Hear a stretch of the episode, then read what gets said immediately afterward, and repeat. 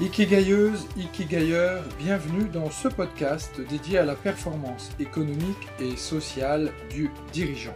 Je m'appelle Pierre Cocheteux, je suis Ikikai Business Coach et ma mission est d'aider un maximum d'entrepreneurs surbookés, débordés ou stressés à diviser leur temps de travail par deux tout en multipliant leur performance économique par 10. Car oui, retrouver sérénité, équilibre et qualité de vie en faisant croître ton business, c'est aujourd'hui possible.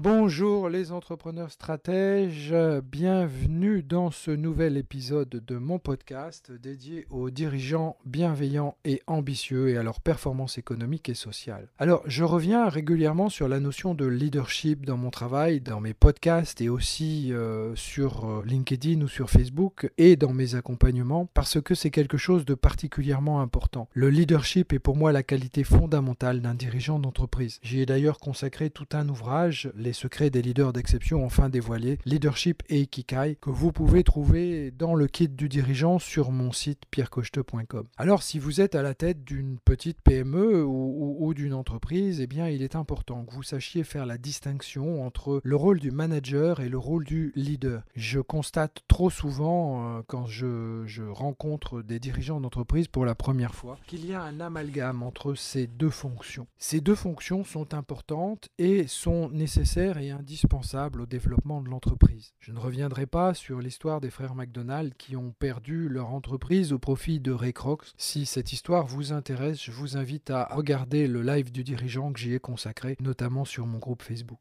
Alors, d'après Seth Godin, le roi du marketing, il existe une différence fondamentale entre le manager et le leader. Le leader est celui qui prend la responsabilité de la direction de l'entreprise. Il sait où il veut aller et il connaît les étapes les plus importantes pour parvenir à ses fins. Son rôle est d'entraîner ses équipes derrière lui, de les fédérer autour de ce projet et de donner à son projet suffisamment de sens pour que ses équipes puissent y adhérer et le suivre dans sa direction. Le rôle du manager est différent. Le manager est qui connaît son travail, qui l'a exercé avant lui et dont le rôle sera eh bien, de faciliter le travail de ses collaborateurs afin de les aider à aller plus vite, à obtenir plus de résultats, à être plus efficient et pour un coût moindre. Le manager est un facilitateur, le leader est un meneur. Alors, je vous invite à vous interroger sur ces deux fonctions, notamment si vous êtes un, un dirigeant d'une entreprise artisanale de moins de 20 salariés, par exemple, car il y a fort à parier que dans ce cas, eh bien, vous ayez à endosser les deux costumes, celui du leader et celui du manager. Et dans ce cas, je vous invite à bien séparer ces deux costumes et à bien séparer les moments dans votre entreprise où vous êtes leader